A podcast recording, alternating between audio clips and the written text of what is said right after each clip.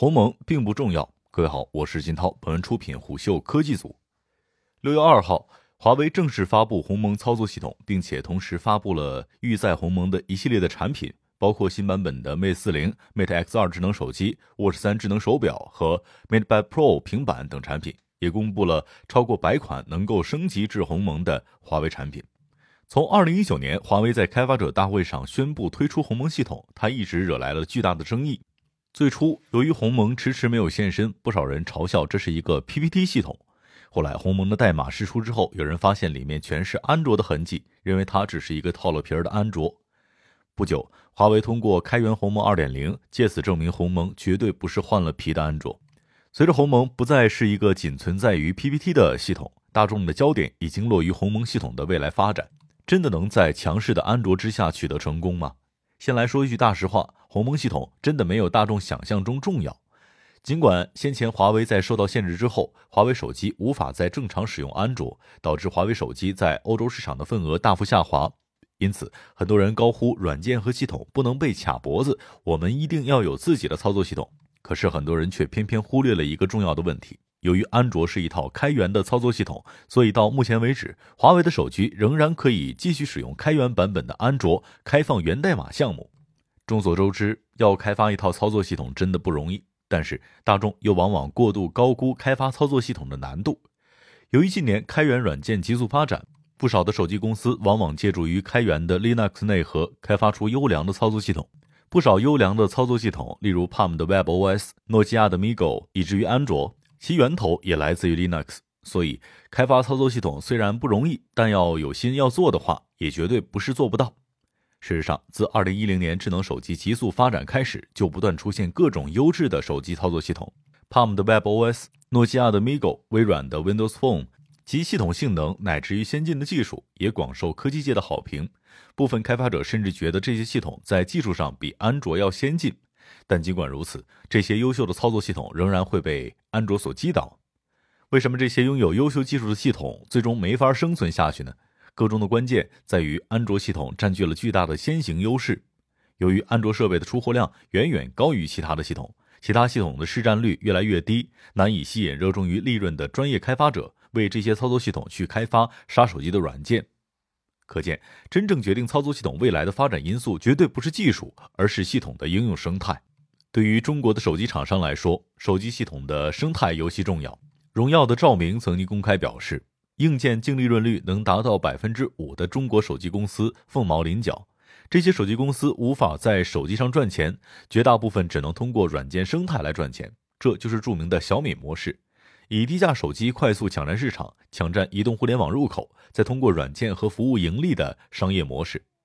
同样的，鸿蒙成功是否的关键，根本不在于鸿蒙的技术有多强，也不在于鸿蒙有多少人在使用，而是到底有多少的开发者愿意为鸿蒙开发原生应用。因此，尽管华为鸿蒙被视为自主操作系统，但是实际上根本就没有能够完全摆脱 Google 的桎梏，仍然需要完全兼容安卓的手机应用。也正因如此，鸿蒙系统先前才是一个被质疑是套了皮的安卓。我们真的需要自己的操作系统吗？我们缺的不是自主的操作系统，而是自主的生态环境。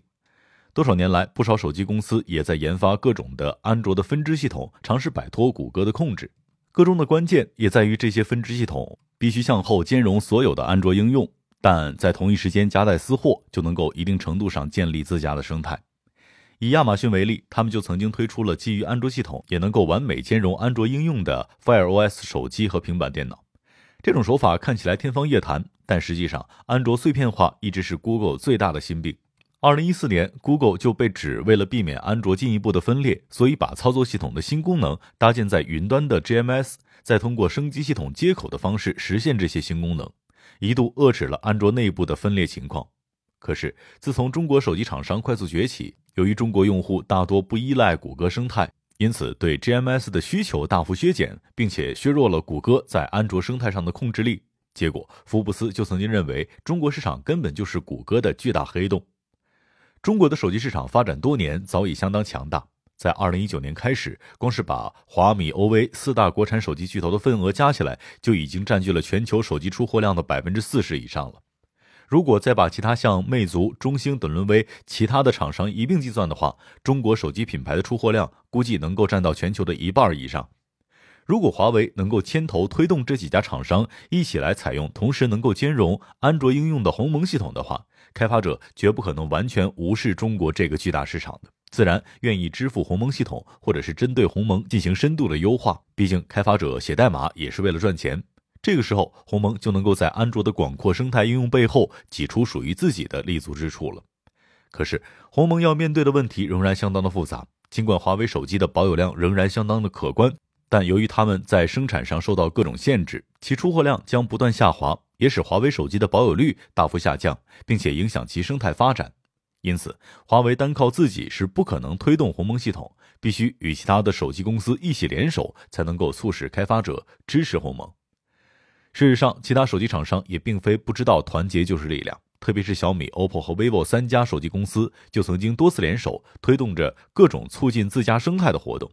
先前提到，小米、OPPO、vivo 曾经在2019年年初结成于类似苹果 AirDrop 的进场无线通信标准的同盟。后来，他们眼看华为受到各种的限制，更一度产生了危机感，进而联手推出了被视为要挑战谷歌领导地位的 GDSA 联盟。但问题是，这几家手机公司在合作的时候，往往就把华为排除在外。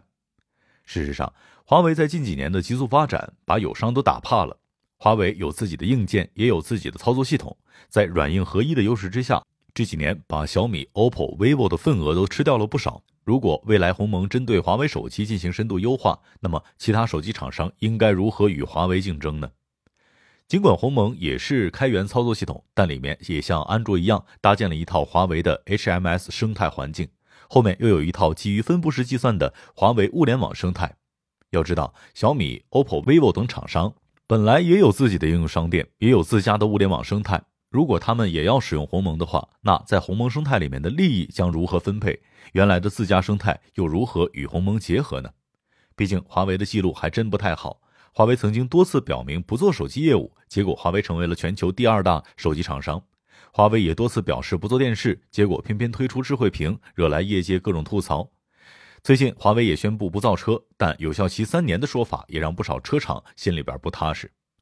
换言之，各家手机厂商也不想被谷歌卡脖子，也知道只有通力合作才能建立一个健康的自主生态，但他们一直也陷在囚徒困境之中，无法相互合作。到目前为止，肯定愿意采用鸿蒙系统的第三方手机厂商就只有魅族，肯定不会采用的就只有中兴、小米、OPPO、vivo 三家。到目前为止仍未有表态，但 OPPO 的公关曾在微信群里面表明不用鸿蒙，并惹来各种争议。也因为如此，其实，在华为的这一次鸿蒙发布会里面，大多数时间都在宣传其物联网生态。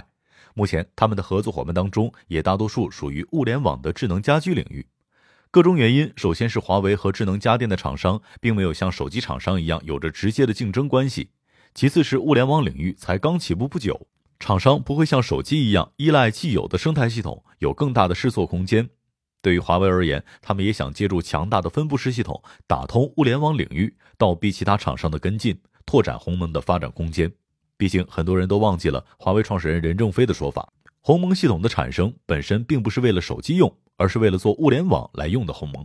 虽然如此，原来华为的物联网体系一直采用一加八加 N 的结构，一是指手机，八包括 PC、平板电视、音响、眼镜、手表、车机和耳机八大业务，而 N 则包括移动办公、智能家居、运动健康、影音娱乐以及智能出行四大板块。但当华为失去了手机这个一，后面的八加 N 将如何自处？而鸿蒙又该如何自处呢？